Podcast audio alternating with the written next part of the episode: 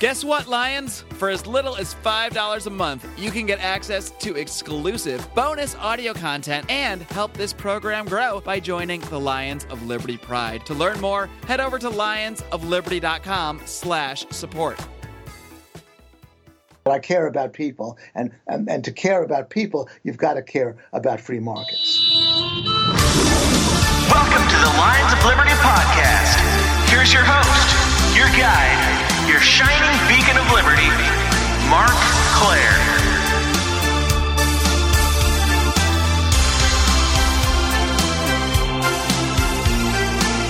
Roar, roar, roar, roar. Yeah, that's right. I'm back to full health, my friends. Thank you so much for the letters, the cards, the uh, Facebook messages, the tweets.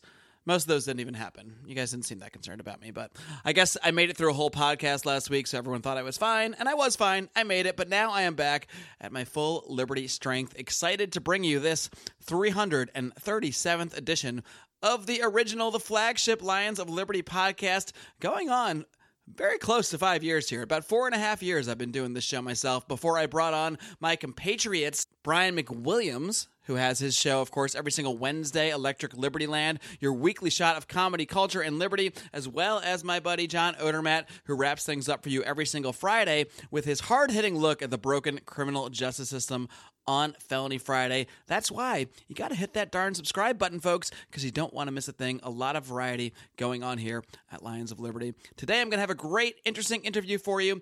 And to be sure you can keep track of things, I want to give you a little tip to head over to today's show notes, which you can find over at lionsofliberty.com slash 337.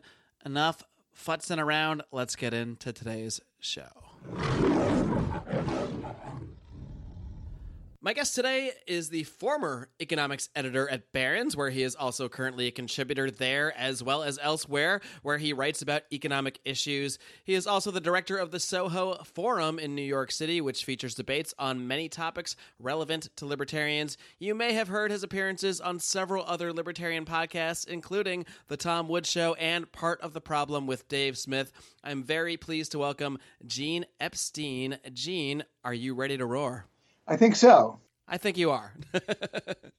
and now, Gene, you know, I brought you on today to discuss something specific. Uh, we're going to talk a little bit about Donald Trump's proposed budget and all the various uh, little topics that can, can kind of splinter off from there. But first, I want to get to know you a little bit better. So, why don't you tell everybody out there how you first became interested in, in economics and how you became a libertarian? Well, uh, it's a. Uh, I, I, I actually did an interview on Tom Woods about that and filled 30 minutes uh, of, uh, of discussion, taking it in four different acts like Act One, Act Two, and Act Three, and Act Four. Um, and uh, so I better uh, truncate that. Sure, we can do like the uh, the elevator speech version of that. Okay, right. Um, the uh, the I mean, I started out uh, at the age of six and seven years old. Um, the, the, the son of parents who divorced at that age. Uh, when uh, and in fact that was back in the 1950s when people didn't normally divorce. Uh, my father was a uh, had made a lot of money uh, as a businessman. My mother was a card carrying communist, and uh, and the issues of socialism and capitalism greatly concerned me. when I was single digit of single digit age, and that's pretty early. Yeah, to get involved in that stuff. Yeah, and so I was aware aware of all of those uh, questions. Uh, and uh, I did a detour into wanting to be an actor, playwright, novelist when uh, I decided to give up on becoming uh, that kind of artist. Um, I enrolled in the New School uh, after I graduated from college and studied under mostly actually progressives um, because I wanted to sort out my my uh, my my opinion about socialism and capitalism, and then my big uh, eureka moment, which I've written up uh, because uh, a collection of uh, Murray Rothbard's essays called Economic Controversies includes an introduction by me, and the first sentence of that introduction reads, "It was nearly 40 years ago when Murray Rothbard changed my life." I I picked up a copy of Man, Economy, and State. At the time, I was teaching economics uh, uh, in uh, in college. I didn't have my PhD yet, but I was getting bored with the subject. And but reading uh, Man, Economy, and State, uh, which is an odd way in, um, was a revelation to me because it wasn't just in. If anybody's familiar with that book, that he goes into and discusses the issues of Austrian economics, but he also exposes the fallacies of mainstream economics. So that that's where it started in terms of my intellectual fascination. I realized that I always that, in a way the term Austrian economic economist is a oxymoron is a is a is a is a redundancy, and that we are all Austrians in the sense that we all uh, think about economics in terms of the of individual motivation and incentives in markets, which is the way the Austrians think about it. And indeed, the mainstream economists, when they write about economics, they think in those terms as well. Reading Rothbard and uh, being uh, also being a draft dodger against the Vietnam War, a lot of that came together. And from there, I devoured books uh, from the laissez-faire bookshop in downtown Manhattan, uh, and uh, and became a, a full-blown libertarian uh, by the time I was 30 years old.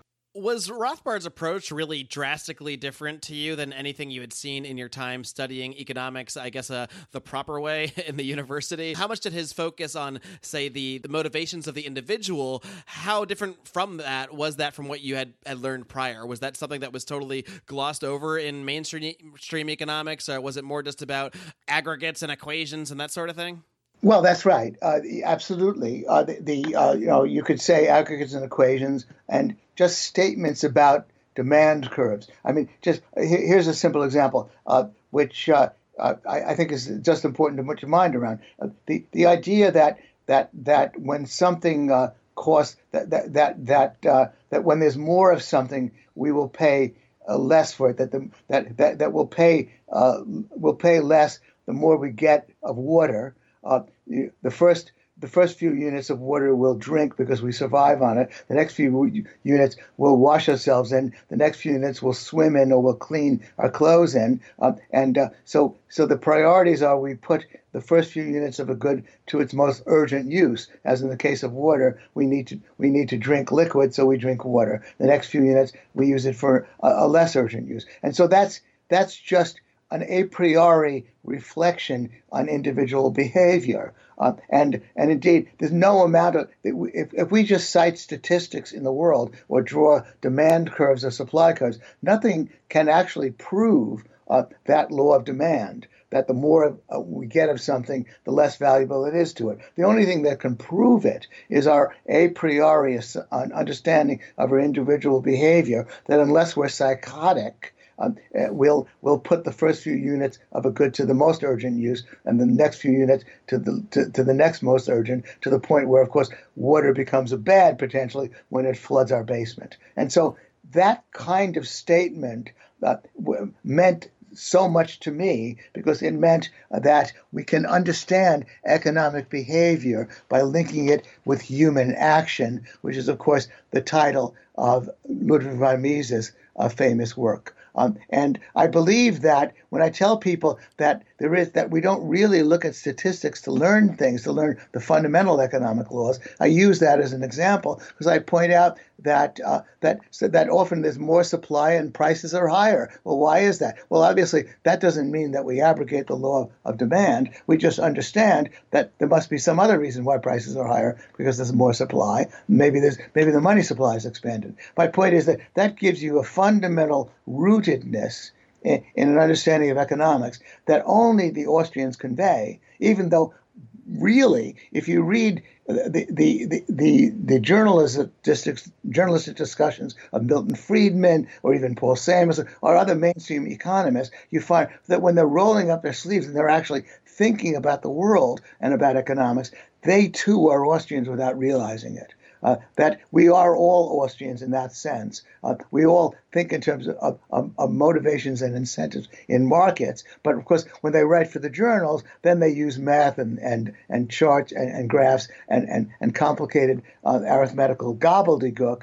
Uh, that only confuses matters. So, indeed, that's what I learned from the Austrians. But of course, the Austrians also teach us uh, how markets work uh, for the good of all. And that also gave me a fundamental understanding uh, that only markets, only the market economy can bring material progress to uh, to the masses, which of course spoke to my communism, spoke to the fact that I am bleeding heart, that I care about people, and and, and to care about people, you've got to care about free markets. Well, Gene, let's see if we can uh, apply some of these principles to the present day situation, and uh, we're going to talk a bit today about uh, what you actually referred to in an email as Trump's ugly budget plan. Now, uh, there's a lot in there that the president has been proposing. Uh, for starters, why don't we just hit what to you are are some of the most egregious aspects of the proposed Trump budget? Well, um, I I, uh, I think re- I can really be very brief by talking uh, about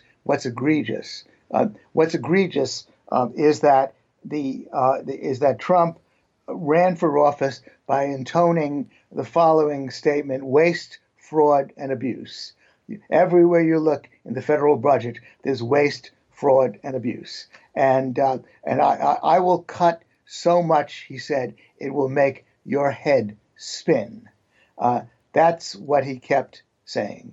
Uh, and uh, but what he's done, however, is that he, he and the waste, fraud, and abuse article uh, statement, by the way, inspired me to do a major article for Barron's in which I went for the low-hanging fruit in, in, in, in the 10 year budget projection of the Congressional Budget Office, and I found that you could cut about $8.5 trillion from, from the spending side of the budget, and, and that you could balance the budget within 10 years uh, without raising taxes. Uh, uh, and uh, the, uh, the, the, the when you say you could cut that much out, what what exactly would you be cutting out in that? Oh scenario? well, I mean, you you you, you didn't start start start with the military since uh, that often is portrayed as you know as kind of innocent. You know, we we spend the untouchable aspect that they always yeah, kind of refer to it as.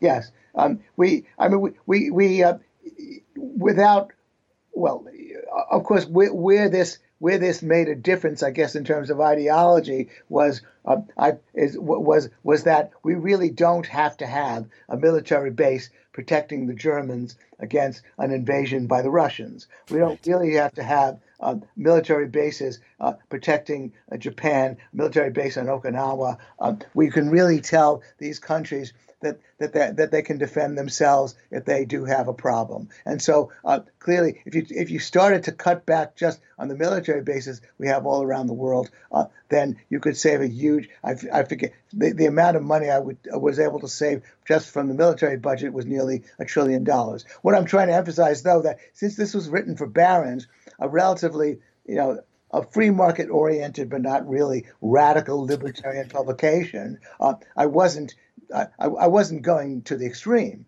uh, by by cutting eight and a half trillion dollars. I, I, was only pointing out that you could be kind of a reformer of the budget. You could recognize that our military expenditures, are, some of them are, are, wasteful and unnecessary, and and you could cut that way. Uh, that you could pare back you, could address Medicare fraud. You could all of that was really just a reformist budget, which really was not my kind of budget. Um, I would shut. I, I, believe I'm trying to remember. I guess I said that that we could basically shut down the Department of Education because we didn't used to have it. There's no absolutely the, the, founding fathers would roll over in their grave to think that we that we have such a such a department. Uh, we could shut down. We could cut back on 48 million people having food stamps when in fact you know there's no real hunger in America. So pruning here, pruning there. Go. You could cut eight and a half trillion, and you could have a balanced budget. But uh, my point is that it could be done. But what, what Trump has done, I, I, want I don't want to especially go near the issue of his cutting taxes. I do believe, by the way, that cutting the corporate income tax was a good idea for reasons probably that that you had guests discuss before. The the corp we we've had the U.S. has had a very uncompetitive corporate income tax. Um, it's just putting us more or less in parity with the rest of the world. I would have no corporate income tax at all. By the way, I would abolish it altogether. But the corporate income income tax is revenue neutral. But my only hesitation with respect to the other tax cuts on, on, on income tax is that is that I would ra- I would like to wanted to see a cut in spending before I saw a cut in taxes. But I, I respect my libertarian friends who say, look, if you can cut taxes, do it whenever you can, and then get to the spending side. But obviously, what Trump is doing is is basically basically deciding that he's going to be in the same tra- tradition uh, that that that started with George W. Bush, that continued with Obama, and that is con- continuing uh, with him. Uh, that that that he's essentially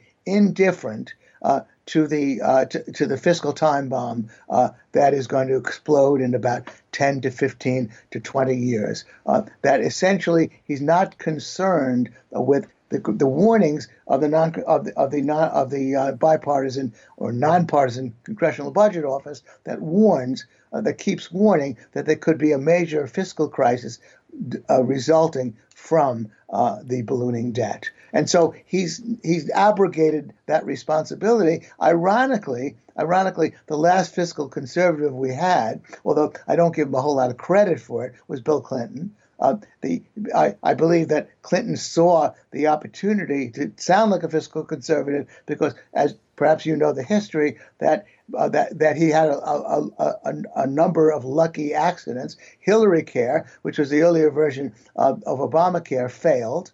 So that explosion of the budget never happened. Uh, and then the, the Cold War had ended and uh, in uh, in 1989, 1990. So there was a certain amount of closing of bases. The military budget fell. And then on top of that, by 1994, the Republicans controlled both houses of Congress and, and put a put a lock. And Newt Gingrich came in and put a lock on his spending, and so we were making progress. But then George W. Bush came in, Obama came in, and now um, now now uh, uh, Trump, and the warnings of the Congressional Budget Office. Uh, the the former director of the nonpartisan Congressional Budget Office, Douglas Holtz Eakin, no longer talks like a bureaucrat. He said in 2011, after he had left the CBO, the federal government's budget is on the road to hell.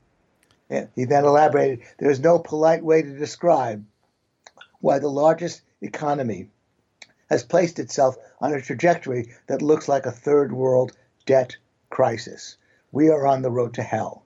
Uh, and there's, I guess, I think there are opportunities for that crisis for, for libertarians. I, am a kind of a conservative libertarian. I don't like to see crisis and suffering uh, in order to to get, uh, get, progress in the world. But I do see an opportunity uh, for us when the uh, federal budget goes to 150 percent, 160 percent, 170 percent of GDP. I believe that's going to bring a fiscal crisis uh, for which there may be an opportunity. The opportunity may be that we'll, we'll finally turn to Bitcoin for our currency. That's that's what I think could happen. Uh, 10 to 15 to 20 years from now when uh, when that fiscal crisis hits. Well, you know things are bad when even uh, people within the government agencies are actually saying that there's a problem coming up here. Uh, let's talk more about the fiscal time bomb, as you refer to it, and how you actually see that playing out. Because I have, uh, you know, as we discussed before the show, I live out here in Los Angeles. I have many progressive friends. Uh, they seem it's it's interesting because at, one time under Obama, they seemed to have no problem with increased spending. Um, at the other at the other end, they seem to actually think, for some reason, that uh, Donald Trump is drastically cutting a bunch of things that they that they uh, cherish in the government government. But uh, eh, can you just actually first clear up this idea of of cuts? Because often we hear about cuts that are coming up but in reality the cuts that we hear about they're only cuts to previously proposed increases. So no matter what we're talking about we're always talking about increases in the budget increases for every program. Can you address that for a second? Oh yes. Well you you you explained it. I mean i i've used i I mean, I, I, I uh, in one of the columns I wrote about this, I used the example: you have a profligate relative uh, who's who refuses to save for his retirement. He's constantly in mm. debt, and uh, and what he does is uh,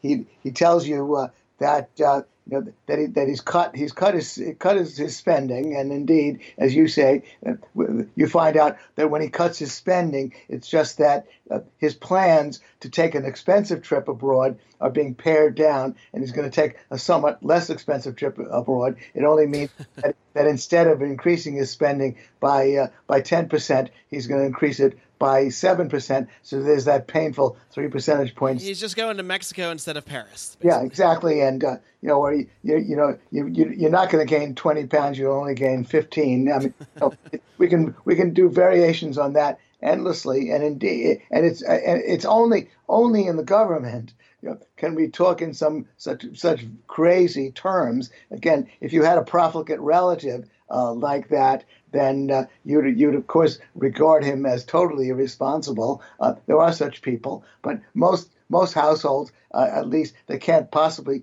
tell you in a straight face that they're cutting spending because they know because they're going to pare back on, on, on the increases. Um, only only governments talk like that, and in, and of course you're right. Uh, that, amazingly, the media do uh, often write up those uh, the, the, those slow those decelerations in growth of spending as though they are cuts. Uh, and so, uh, I mean, Trump has completely, really in broad brushstrokes, with, with the expansion of the military, where we, where we, I thought it was possible that he wouldn't do that. Uh, he's abrogated again all, and as, as have the Republicans, uh, all all responsibility for what's been happening. And as you indicate, uh, you you really do have to worry when an agency of government in government keeps warning uh, of a fiscal crisis. Here's an interesting story. When I first one of the articles I wrote up, I, I, I it said on the cover uh, that uh, we were going that we were potentially going the way of Greece.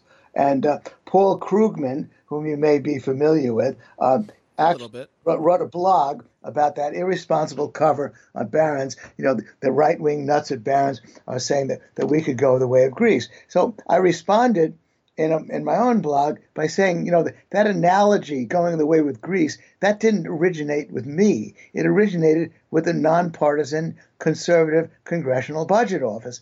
They wrote, uh, they published a 2010 paper uh, about the looming fiscal crisis, which is which, which pretty much has, ne- has never been updated. Pretty much stands every time the Congressional Budget Office updates their their projections going out 10, 20, 30, 40 years. They constantly reference that paper. And that in that paper, uh, the, the, the analogy was drawn with Greece. Obviously, there are differences uh, and there are similarities uh, with Greece. And so that scary analogy uh, again came from government, from from from the Congressional Budget Office. I mean, the the the scenario to get to, to the question that that you ask about about what is the likely trajectory. Um, diff- difficult to say when the crisis will hit. And the Congressional Budget Office, understandably, uh, only talks about possibil- possibilities about when and how. Uh, but we certainly can talk about various ways in which it can hit. But uh, th- th- we do know now that that that it, that it's a, that a lot of it has to do with demographics. Uh, more than half the baby boomers have not yet retired. So we, we, we do have the calm before the storm. The, the, the baby boomer retirees have not yet hit critical mass. The youngest baby boomers, boomers are still now 54, turning 54 years old this year.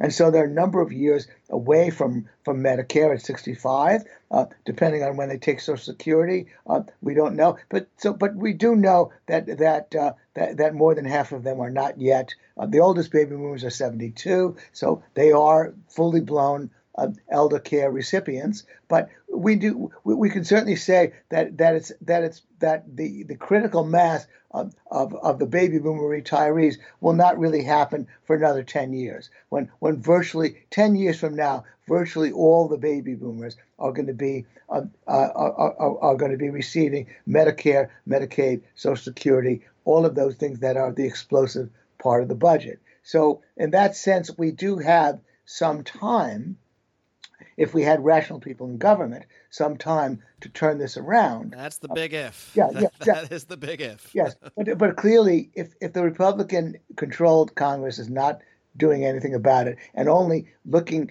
and sounding exactly like they're all uh, they're all disciples of, of, Obama, or indeed of George W. Bush, uh, who was also a Republican but also a big spender. Uh, then I think there's little hope. If Trump, who could talk about waste, fraud, and abuse, is doing virtually nothing about the waste, fraud, and abuse, then there's very little hope uh, that anything uh, short of a miracle could happen, that any initiative is going to be taken by government. Uh, the, the, uh, the, the, the point, of course, that the Congressional Budget Office makes is that if you really are running a responsible government, then you can't just blindside people, you know, you can end you can end welfare as we know it for 25 and 30 year olds. They can make an adjustment, but you can't if you get people uh, uh, in their 70s who are, who are look who are looking forward to all the protection, all the entitlement programs of government. You can't suddenly tell a bunch of 70, 75 year olds you got to do something different.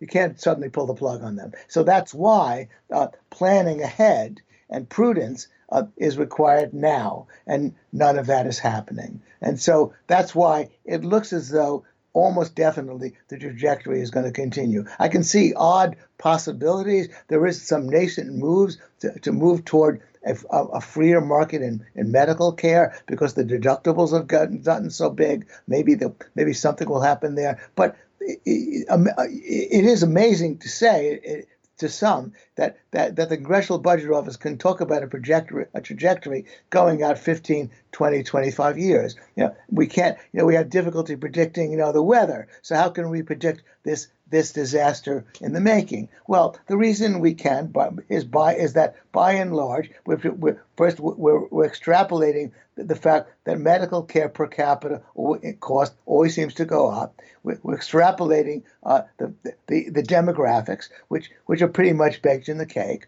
And and when you do those calculations and you assume make normal assumptions for all other spending, you get a, a federal debt that's that we know is growing every year that now is about 76, 77, 78 percent of gross domestic product, and the trajectory is that it could easily rise to 150 percent, and then from 150 percent continue to go up from there. And now that's now we, we, we always can expect the unexpected, but but we do but we do know that that that that there's a very strong likelihood that that that the that the growth in the debt is going to continue. We do know that given what Trump has done, cutting taxes and increasing spending, that it, it, that we may even get there sooner than the Congressional Budget Office projects than than than, than later. And uh, and we do know that if you're actually running a government and you're responsible for entitlement programs to the elderly, this is not a way to plan. This is not not a way uh, to run things. You you you you have to anticipate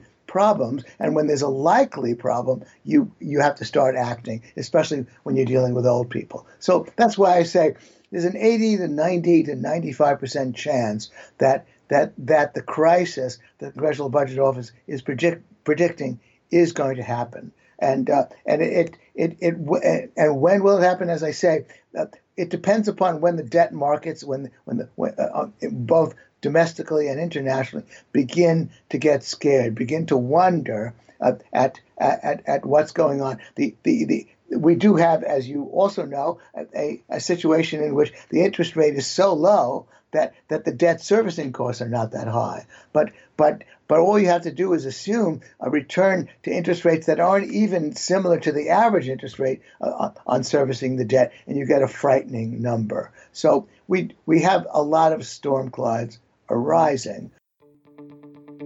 My name is Dale Kerns, and I'm running for United States Senate in Pennsylvania as a libertarian. I'm a concerned citizen who has had enough I work as a project manager for an electrical contractor in southeastern Pennsylvania. There, I manage large commercial and industrial projects. I'm a husband and a father of two energetic little girls. I'm running to advocate for a society where my girls have more liberty, not less. Will you support our campaign? Unlike my competitors, I'm not a career politician. I don't have millionaire and billionaire donors.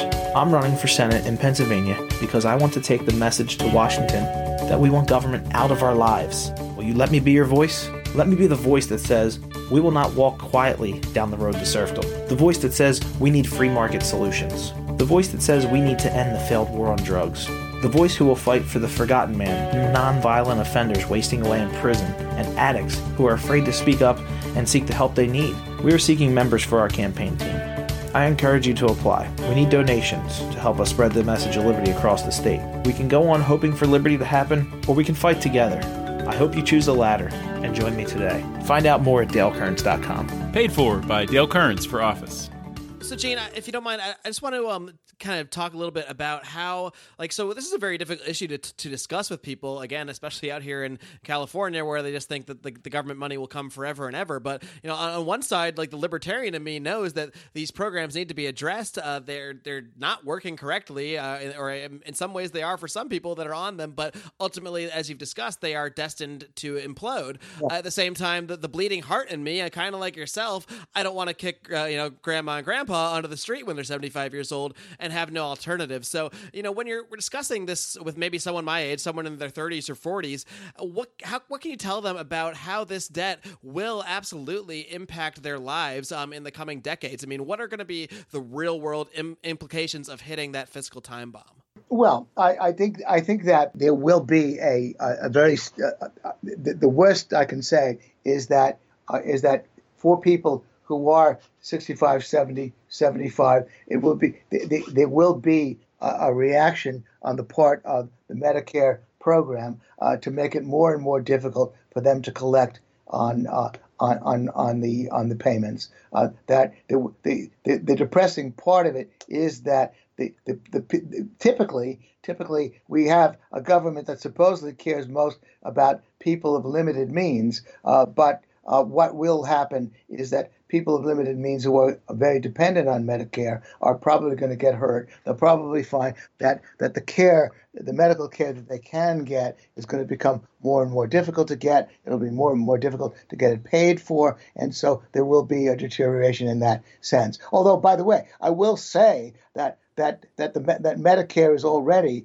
uh, uh, filled with all kinds of problems. It all it already preys on poor people. So I don't I don't think Medicare is such a, a, a terrific deal. I mean the, the the sickness of medical Medicare is that again it's a third party payment sickness. The third party payment sickness is that again uh, you're contracting with a doctor and and neither of you basically pay for the service. The third party pays for for government. So you're not so you're not really shopping around. You don't care about price, but more more especially the, the medical industry since it since it's paid by government invents all kinds of procedures for you and convinces you that you need all kinds of medical procedures that might do you harm. Uh, but since they don't they don't cost you anything, and since they can help themselves to government money when they, when they impose them on you, uh, then uh, then, then uh, those procedures happen. And so, uh, to to the extent I, I, you know, if somebody were to tell me that he's going to look into whether whether the Medicare system actually hurts and kills as much as it helps, then I would say, look, you know, that's worth exploring. We don't really know. I mean, Dave, I don't know if you know about the, a guy named David Goldhill, who, who, I think has been a great voice in this in this uh, in, in, the free market. He wrote, he published an article in the Atlantic called "How the How American Healthcare Killed My Father," and he, he looked into this. He talked. He he he he began to expose all the ways in which the Medicare system actually preys on people. So, well, that's that, that that's by the way, so that that I, I just want to make the point that there's a lot of nuance in this story. But right. but I do think I do think though that when you ask me the question, where is it headed? If, if, the, if Medicare is going to start busting the budget, uh, and it's going to become unsustainable, then there's just all kinds of ways. I mean, I, I guess the wor- worst case, if, if uh, perhaps your listeners know about the story of the of the VA, the Veterans Administration.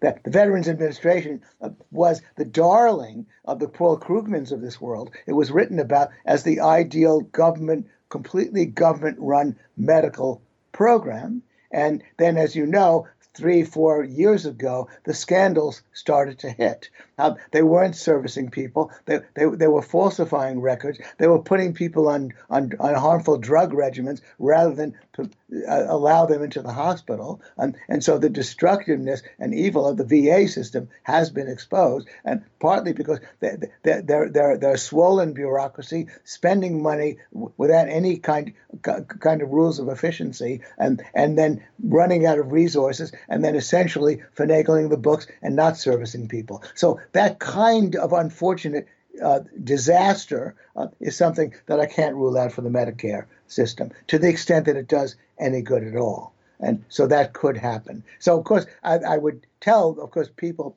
who are uh, under the age of, uh, of, of 40, under the age of 50, that you should think in terms of providing for yourself with respect to medical care rather than relying on the Medicare system to the extent that you can afford to do so. I mean, people of this age might even need to start planning to, you know, take care of their parents who might become victims of this situation as well. Exactly, exactly. Uh, but uh, but but but of course, the point.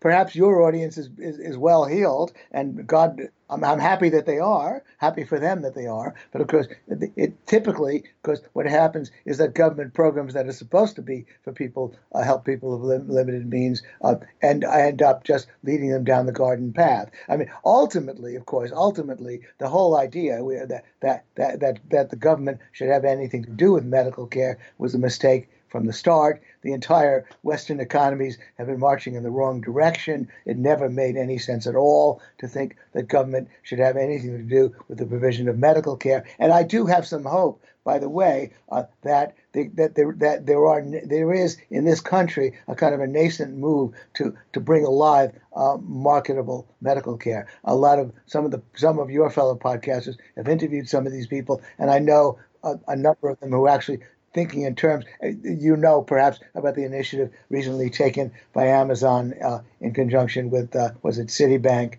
and uh, and uh, and Warren Buffett's Berkshire Hathaway to try to try to actually bring more marketable solutions to medical care. I'm hopeful for, about that. I don't know. I don't know whether it will make much difference. Uh, yeah, I mean, only if say the Amazons and the, I mean the CVSs of, of the world, these these major companies can come together and either innovate new methods or new methods of delivering you know medical care. Perhaps that can cut costs so so much that uh, you know it won't be as tragic when this this time bomb sort of explodes. Maybe that's just the best we can hope for based on uh, the fact that it doesn't seem like we're getting those rational politicians that you hope for. And uh, speaking of Gene, I mean, I, I got to say, you mentioned if if only we had these rational politicians in office, uh, someone like yourself who seems to really have a grasp on these issues and really seems to understand the impact. Have you ever considered uh, running for office and trying to actually uh, enact some of your ideas here? Well, um, ever since uh, some of the young people in my life noticed that uh, that I not only uh, somewhat resemble Bernie Bernie. Uh, but why do I forget Bernie Sanders? Uh, that I, I, I often gesture like him they said, "My God, you're the Libertarians' answer to Bernie Sanders. You'll be an easy win." And so I've been tempted ever since people have told me that. But I, but I think I'm I'm probably just sort of too blunt a person to ever make it as a politician. I mean, Donald Trump was pretty blunt. You got you got to say of all, of all, things about him. no, you're right. You're right. You know, you may this could work for you. Look at the end of this interview. I may I may really roar and say, you know, "Put my hat in the ring." This might be the, the, the, start of the draft Gene Epstein movement. Could, we'll this see. could be you. This could start started this interview that uh, that's happening. But but the, the the main the main point to bear in mind about about the fiscal crisis is uh, that uh, that you know uh, interestingly the difference between us and Greece is, is, that Greece Greece had to pay its debt in euros, and and the Krugmans of this world point out that we we don't ever really have to have to worry because all our debt is denominated in our own currency in dollars. Uh, so so so will we re- will will we really ever have to default on our debt? And the answer is technically we won't because indeed we have the power to print dollars. So we can always pay the U.S. can always pay its Treasury debt. You know, half of which, by the way, the other key point to know is that half of the Treasury debt uh, is held by foreigners. A lot of it by the Chinese, a lot of it by the Japanese. Uh, a great a great quip uh, was uh, issued from uh, forgetting the guy's name, but he's actually mainstream. He said they they should tell tell our government that if we ever actually have to defend Taiwan against the Chinese, we'll have to do it on money we borrow from the Chinese. You know that that's that's part, that, that that actually is a heartening fact that in a way that that that they are uh, one of now one of our principal creditors. So they sort of care. I think that brings countries together and makes makes a war with the Chinese less likely. Uh, that I mean, we probably can't pay you back if we go to war together. So exactly, yeah. we can't pay you back. If we go to war together, and besides, please lend us money so that we can go to war with you. So we're in a box, and I think that's that's sort of a happy irony. But the point, though, is that that if we if we if we do print as we as we inevitably will. By the way, I, am exaggerating. I say inevitably. There will, nothing's inevitable. We Austrians know that. You can't. Nothing's a lead pipe cinch. But but if the if if, if our treasury debt balloons to 150%, 160% of our GDP, if the interest rate rises, if the cost of servicing the debt becomes enormous, then there could be a real spike in interest rates because there will be some, you know, and and the spike, by the way, could be just the very fear that that that our Federal Reserve is going to is going to pursue a very very inflationist money printing policy because again, that, there's no free lunch when you start printing money. There could be a Dow dollar death spiral. The, the, the, the dollar could begin to decline when we start inflating our money supply in order to pay our debts. Uh, the uh, investors from abroad could start pulling out of the stock market. The, our, our currency could fall further. Uh, the, my, my only point is that amazingly, when when the Krugmans of this world and others say what to what is there to worry about? Our our debt is denominated in dollars, and we are in charge of our own currency. I say, well, that that could just pour gasoline on the fire. That that could be the major response. Print money and cause cause cause inflation, cause a declining dollar, and that will be the form in which our fiscal crisis takes that convenience might might end up being our, our ultimate downfall in the end. Uh, because it's, it's, tempting. The power to print money is tempting on the part of government. Yeah. Gene, well, it's certainly a lot to chew on. Uh, one thing I want to touch before we let you go here, touch on, is uh, something that you do. Again, as we mentioned at the top of the show, you uh, you run and also I believe you moderate a lot of these debates over at the Soho Forum in New York City. I believe you put them on uh, about every month or so. So why don't you tell everybody a little bit more about what you do there and uh, maybe give us a preview of some of the interesting debates you've got coming up? Well, thanks very much uh, for allowing me to, to plug it. the one thing for those in California to know is that uh, we we do do live streaming. And by the way, if you go to uh, thesohoforum.org, that's continuous thesohoforum.org, you'll find uh, the, uh, the, the the audios and videos of all the debates we've held. I usually do one debate a year. I, I did a debate with uh, Yaron Brook by the way, of Ayn Rand Institute on whether selfishness was or was not a virtue. We do Oxford style voting. You vote before and after the debate. Um, and whoever moves the needle uh, wins the Tootsie Roll. Uh, our next, uh, and, uh, and, I started the debate series because I thought it was really good to join with against with with progressives and debate issues that progressives want to debate uh, with us. Uh, I thought that while there's some great lecture series in New York, um, and there's some great podcasts, yours included, lots of great stuff out there. I thought that while you have had debates, of course, um, and uh, and Tom does debates, I thought a one-on-one theatrical one-on-one debate every month of, of a, with a topic of, debating a topic of interest, interest to libertarians would be a good institution to run. We we now we, we we've gotten a great response. We we have a theater that filled filled that uh, uh, that uh, seats about 200 people, and we generally sell out to capacity at $18 a ticket, $10 for students. We go live streaming so that our debates start at, at six at six forty five. Uh, usually Monday evenings, once a month, so that of course you'd have at it's 3:45 in California. If you want to watch us on live streaming, and you can send in questions, which we which we're we, just rolling out of bed at that time out here, so that's perfect. Five in the okay, fine. So it's a good morning. Have it with your morning coffee. That's five in the afternoon. Uh, but of course, you can watch it on on on uh, video and uh, and tech. And of course, you have a huge audience. No doubt, a lot of people listening in the New York City area. So do come to the SohoForum.org. Eighteen dollars a ticket. Monday, uh, March nineteenth. Uh, we're going to debate the following resolution. There is a rape culture on college campuses that creates an unsafe environment for female students. Um, defending the resolution will be sociology professor Michael Kimmel, and uh, uh, negating, taking the negative on the resolution will be journalist Cathy Young, author of The Injustice of the Rape Culture Theory. Um, and so uh, we, we range all over the map from social issues to economic issues to free market issues. Uh, and uh, so uh, if you're in New York, then do please come. if, if you're in California, do please watch us on uh, on live streaming. And in any case, you can certainly watch our debates on, on video and on audio. We are, we are we've been acquired by the Reason people, Reason Foundation. They they run us, they help us, and they also uh, uh, they they publish our podcasts. Very cool. Well, be sure to check out uh, the Soho Forum. I'll, of course, link to that and a bunch of your other work over in the show notes for today's program. Gene, it has been a pleasure. And guys, if you uh, if you know if you liked what you heard from Gene, and uh, we got your you thinking a little bit here, maybe get that hashtag going. Draft Gene Epstein. We'll see where it goes. Will do. Gene, thank you so much. Uh, we'll talk again soon. Let's do it again sometime. Bye bye. All right, chillin'.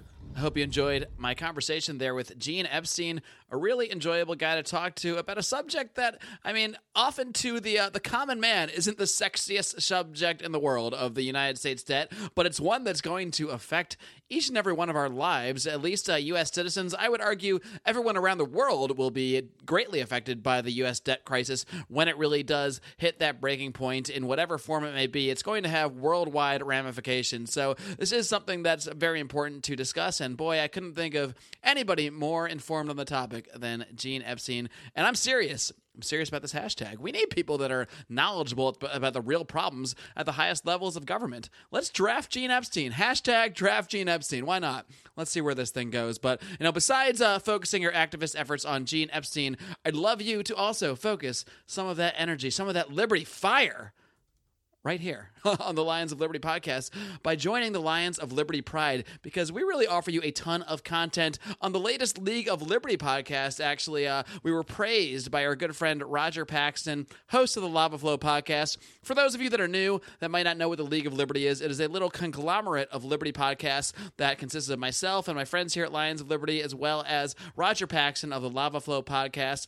Johnny Rocket Adams of the Johnny Rocket Launchpad, as well as Chris Spangle of We Are Libertarians. We have formed a sort of super group of sorts to help support each other. You'll often hear uh, our ads on each other's shows, promoting each other's work. We'll mention each other often when talking about other libertarian podcasts because we believe in the general mission that uh, we are all on together to spread the ideas of liberty in new and interesting ways.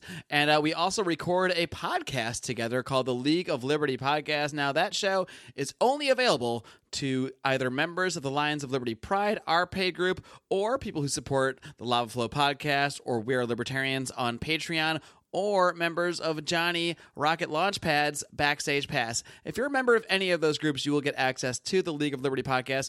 We had a great time on the last show. Uh, a little bit of the, uh, we called it the Fallout edition after Roger and Chris had a bit of a controversial spat on the last episode. But, you know, Roger went off and praised the Lions of Liberty Pride for, he said, we provide the most content, the most content other than one non libertarian podcast that he mentioned um, when it comes to the value you get for the money you contribute. Because for as little as $5 a month, you get access to all of our exclusive audio. We do all sorts of bonus shows. Uh, you know, Brian, Rico, and Odie do the Degenerate Gamblers podcast where they talk about, well, in theory, they talk about gambling and, and that sort of thing, but really they end up talking about all sorts of things, including a lot of uh, old drinking stories from our college ga- days. You know, uh, we've all known each other for uh, 15 to 20 years, and uh, there's a lot of stories in there. So you can hear a lot of that inside stuff by listening to a lot of the bonus shows we do. We do extra podcasts when we do libertarians in living rooms drinking liquor, as we will be doing with Roger Paxton next week. We also do Conspiracy Corner, our deep dive into all sorts of conspiracy theories, uh, ranging from the wacky and wild like the flat Earth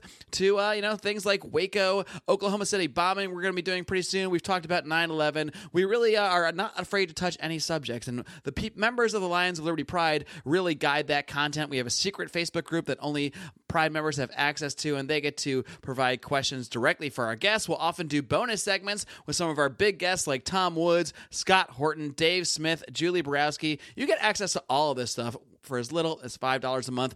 And it's not just for the heck of it, it's not to make us rich, trust me. Uh, we're not taking a dime out of this fund. This is a completely segregated account that we only use for things related to this podcast, uh, whether it's equipment upgrades or, in this case, we are vastly approaching our $1,000 a month goal to send us to PorcFest to record some live podcasts and uh, become more immersed in the Liberty community, to meet Roger Paxton in person. Uh, we're hoping to get Johnny Rocket Adams. In fact, Johnny confirmed that he bought his tickets to PorcFest. So we're going to get Johnny there as well. And we're hoping to get Chris Spangle, if we are libertarians out there, to actually record a live edition, not only of the League of Liberty podcast, but we're also looking to record a live edition of Libertarians in Living Rooms drinking liquor. We are so close to this goal. You can join by heading over to lionsofliberty.com slash support. Of course, we have higher levels. For 10 bucks a month, you get an extra t-shirt and uh, one of our beer koozies. For 15 bucks a month, you get all of that in addition to access to Howie Snowden's daily news links, which is basically where we get all of our knowledge about the goings on in the world. Not only things related to libertarianism directly, but just a lot of current events and that sort of thing. Uh, people are really, really digging that bonus feature. I mean, you don't need to search the internet for news at all.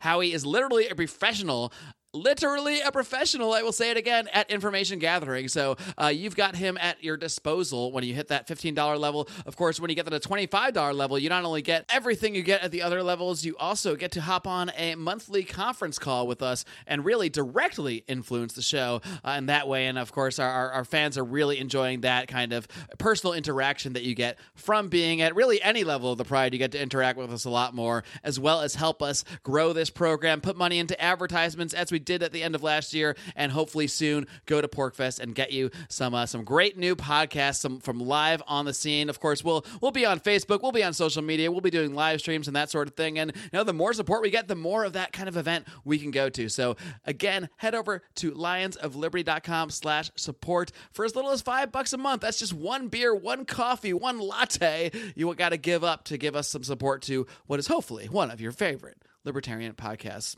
of all time. So, thank you once again for tuning in. Don't forget to hit up today's show notes where I'll have some links to some of the work Gene Epstein has done on the topics we discussed today over at lionsofliberty.com slash 337. And don't forget to tune in this coming Wednesday when my man Brian McWilliams brings you his weekly shot of comedy, culture, and liberty with Electric Liberty Land. And John Odermatt, of course, wraps things up this coming Friday with his weekly look at the broken criminal justice system on Felony Friday. Until next time, folks, live long and live free.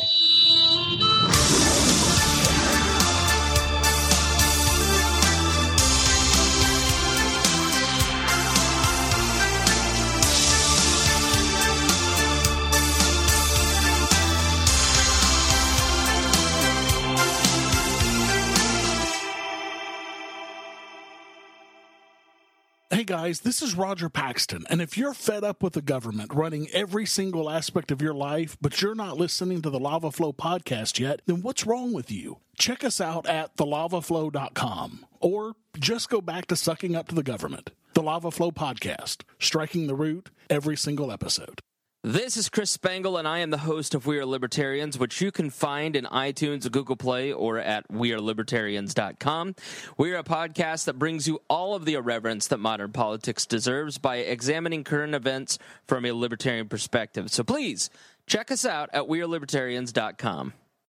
Hey everyone, the Johnny Rocket Launchpad is Liberty. Each week we strive to bring you the best guests in talk radio. The Johnny Rocket Launchpad delivers weekly interviews of noteworthy politicians, experts, and activists. The Johnny Rocket Launchpad is bringing the party to the Libertarian Party and launching ideas in your direction. Check us out at johnnyrocketlaunchpad.com and you can hear me, Kurt Nelson, and the beautiful Heather Nixon talk about the ideas of liberty, rock and roll.